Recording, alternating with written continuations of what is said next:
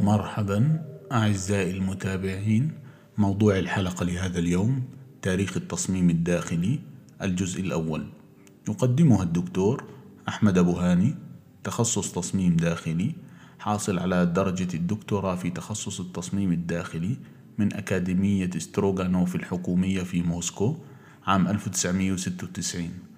كما أنه عضو في المنظمات الدولية في مجال التصميم الداخلي وفي لجان التحكيم لتخصص التصميم في العديد من المؤسسات التعليمية. نحن برعاية طهبوب تجربة منزلية مطلقة. محاضرة اليوم إن شاء الله راح تكون عن تاريخ التصميم الداخلي وبنبدأ في الجزء الأول اللي هو عصور ما قبل التاريخ للحضارة المبكرة. الذين يعيشون في العالم الحديث ومتقدم تقنيا نحن نعتبر أن جزء كبير من وقتنا يقضى في الداخل أو في المسكن ونعيش في منازل أو شقق ونعمل في مكاتب أو متاجر أو مصانع وندرس في المدارس والكليات ونأكل في المطاعم ونبقى في الفنادق ونسافر داخل السيارات والحافلات والقطارات والسفن والطائرات. غالبا ما يكون التواجد بالخارج مؤقت وأثناء السفر من مساحة داخلية إلى أخرى يختلف البشر عن الكائنات الحية الأخرى في قبول الفضاء الداخلي باعتبار البيئة الأكثر شيوعا للحياة اليومية. تصميمات ما قبل التاريخ كان هناك بشر على الأرض منذ حوالي واحد وسبعة مليون سنة والسجل التفصيلي للأحداث والتطورات الذي نسميه التاريخ يمتد إلى ما يقرب من ستة أو سبعة آلاف سنة فقط. قبل بداية التاريخ وليس لدينا سوى الأساطير والتخمين لإخبارنا بالأحداث التي حدثت وبأي ترتيب وبالتالي فإن الأسئلة المتعلقة بوقت ومكان الناس تعلم لأول مرة واستخدام الملاجئ وكيف كانت أقرب الملاجئ وكانت منذ فترة طويلة موضوع للكثير من التكهنات. ويتم دعم التخمين إلى حد ما من خلال المعلومات التي نستقيها أو تأتي من سطرين من الاستفسار وتتعامل هذه من ناحية مع بقايا ما قبل التاريخ من مختلف الأنواع المعروفة كآثار ومن ناحية أخرى مع الممارسات الحالية أو الحديثة التي لعلماء الشعوب عادة ما يدرسها علماء الأنثروبولوجيا ومواد ما قبل التاريخ هي أشياء مادية أو مصنوعات أو هياكل تعود إلى أوقات قبل بداية التاريخ المسجل للمناطق التي توجد فيها ولا يشير مصطلح بدائي كما هو مستخدم هنا إلى بسيط أو فج أو أدنى ولكنه يشير إلى الشعوب أو ثقافات أو حضارات لم يمسها العالم التكنولوجي الحديث كما تطور خلال آلاف السنين القليلة التي قدمنا لها بالتفصيل. التاريخ الدليل الأثري الملاجئ الأولى من المعقول أن نفترض أن الملاجئ الأولى إما تم العثور عليها بكهوف على سبيل المثال أو تم صنعها من مواد كان من السهل التعامل معها بأيدي عارية أو بأدوات بسيطة. للغاية على الرغم من أنه مصطلح رجل الكهف غالبا ما يستخدم لوصف البشر الأوائل من المؤكد أدلة على أن القدماء استخدموا الكهوف فمن غير المرجح أن تكون الكهوف هي الأكثر استخداما في أماكن المعيشة البشرية المبكرة. توجد الكهوف فقط في أماكن معينة وعددها محدود كما ليست أنها أماكن مريحة أو جذابة بشكل خاص للعيش فيها في حين أن لوحات الكهوف الشهيرة في شوفيه آه، واحد اثنين ولاسكو والتاميرا تثبت بوضوح أن الشعوب الأوائل استخدموا هذه الكهوف فليس هناك ما هو مؤكد أنها كانت أماكن سكن وربما كانت ملاجئ طارئة أو أماكن للطقوس أو الاحتفالات الخاصة أو ربما استخدمت في الأعمال الفنية التي نعجب بها لأنها حفظتها من الطقس ومن الملاجئ المبنية من عصور ما قبل التاريخ ظلت موجودة فقط حيث كانت مصنوعة من مواد متينة والأكثر توفرا وسهولة في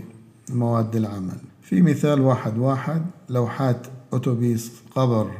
الموعد طيبة 1500 قبل الميلاد صور في أنوبيس إله الموتى برأس ابن آوى يقف حارسا على أبواب مقلدة على جانبي الممر المؤدي إلى الغرفة الداخلية حيث يقف التابوت والسقف مغطى بالنقوش الهيروغليفية في حين أن النوايا الصوفية الشكل واللون بخلقوا مساحات ذات طابع زخرفي غني نموذجي قديم للفن المصري. لوحة أسد لأسد شوفيه في كهف أرديش بفرنسا. من 10 ل 15 قبل الميلاد يأتي الدليل على شغل الإنسان الكهوف من اللوحات التي تم صنعها باستخدام إعادة الإضاءة فقط كإضاءة الغرض من اللوحات هو ربما لم يكن أو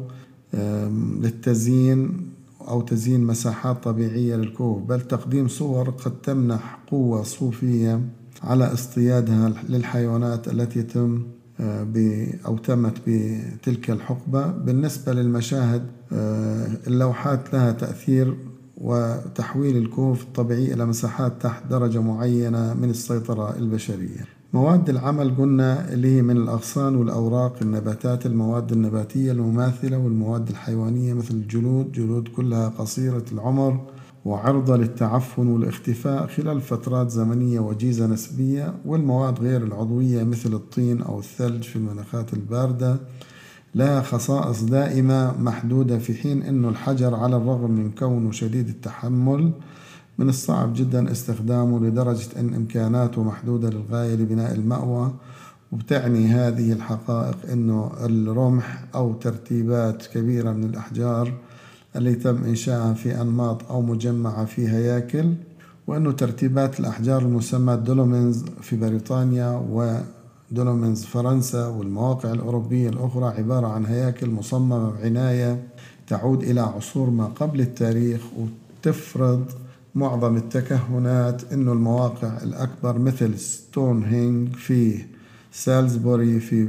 بلين في بريطانيا كانت تستخدم تستخدم للاحتفالات أو الطقوس المرتبطة بمراقبة الحركات الفلكية وغالبا ما بترتبط الدولومينات بطقوس الدفن. ويبدو أنه ترتيب حجر كبير يوضع فوق حجرين أو ثلاثة حجارة منتصبة تشكل دولومينات عديدة وخلقت حجر داخلية لمقبرة اتخذت شكل تل صناعي. حيث تآكلت الأرض وبتبقى الدلومين الحجرية عندما تكون على أرض لا تزال في المكان نفسه فإنها تشكل نوعا من القبر ويسمى باروفي إنجلترا من الممكن الدخول إلى الغرف الداخلية لبعض هذه المقابر الباقية إنها مظلمة وغامضة ومثيرة للإعجاب في كثير من الأحيان. حتى لو كانت فقط لاستحضارها لأصول قديمة لا يمكن تصورها في بعض هذه الهياكل ومن الممكن رؤية أنماط منحوتة أو محفورة مقطوعة بالحجارة بأنماط من الجمال على الرغم معانيها غير المعروفة. كان تقدير التاريخ لمواقع ما قبل التاريخ مسألة تخمين حتى تطور الحديث إلى حد ما إلى أن ظهرت تقنية التاريخ الكربوني الراديوي حيث تعطي قياسات النشاط الإشعاعي للمواد العضوية مثل العظام أو الأصداف مقياسا لأعمارها. تم كتاريخ الستونهنج بثقة. بنحكي أنه تعود لحوالي من 2750 ل 1500 قبل الميلاد وجميع هذه الهياكل تعود إلى عصر ما محدد الآن باعتباره العصر الحجري في إشارة إلى حقيقة أنه أكثر التقنيات تقدم في تلك الأوقات تضمنت عمل الحجر باعتباره الأفضل والأكثر ديمومة والأكثر فعالية من المواد المتاحة في أجزاء كثيرة من العالم القديم وامتد العصر الحجري إلى 4000 قبل الميلاد. وبعد ذلك أصبح عمل المعادن السمة الحاسمة للعديد من الحضارات البشرية ومع ذلك نجد أنه في مناطق مثل شمال أوروبا استمر عمل الحجر في أن يكون الجانب الساند للحضارة حتى القرن الألف قبل الميلاد ومن المؤكد تقريبا أنه عدم وجود منازل على قيد الحياة من هذه الأوقات يكمن تفسيره باستخدام مواد أقل ثباتا. ولكن يمكن تفسير ذلك جزئيا من خلال حقيقة أنه أنماط الحياة البشرية القديمة كانت مهاجرة بشكل عام أو أقل ارتباط بالمواقع الثابتة واعتمدت حياة الإنسان المبكرة على مصادر المياه والصيد وجمع الغذاء من أجل القوت وبالتالي تطلبت من السكان التحرك في السعي وراء الصيد وغيرها من الإمدادات الغذائية مهما كان المأوى صورة واحد ثلاث ستون هينج ويلتشر إنجلترا من 2750 ل 1500 قبل الميلاد تم وضع أحجار ضخمة بعناية لإنشاء مساحات داخلية ذات تأثير جمالي قوي سواء كانت في الأصل مفتوحة على السماء كما هو الحال الآن أو مسقوفة بمواد اختفت منذ ذلك الحين. ويبدو أن الغرض كان مرتبط بالطقوس المتعلقة بحركات الشمس والقمر والنجوم إذ أن الشكل الدائري هو سمة من سمات العديد من الإنشاءات البشرية القديمة. تم استخدام هذه التقنية لتكون محمولة بسهولة وبالتالي فهي مصنوعة من مواد خفيفة عصي خشبية أوراق شجر بدلا من الحجر وعملت بسهولة العمل والتنقل مع لتفضيل المأوى والحجم والمتواضع والمواد الخفيفة وسهولة التنقل. وجود أدلة من الثقافات القبلية بتعتقد على أنها من أقدم الآثار المعروفة لمأوى بشري مبني وجدت فيه تيرا أماتا في جنوب فرنسا وبعود تاريخها ل 400 ألف عام وبتشير هذه البقايا الدنيا إلى شكل أكواخ مصنوعة من أغصان أشجار على الرغم من ندرة الأدلة الأثرية حول طبيعة أقدم الهياكل المبنية إلا أن هناك أدلة يمكن العثور عليها من خلال اللجوء إلى المصدر الآخر لقرائن المأوى البشري المبكر. قدم هذه المادة الدكتور أحمد بوهاني. تابعونا كل سبت الساعة الرابعة بتوقيت القدس على كافة المنصات السمعية.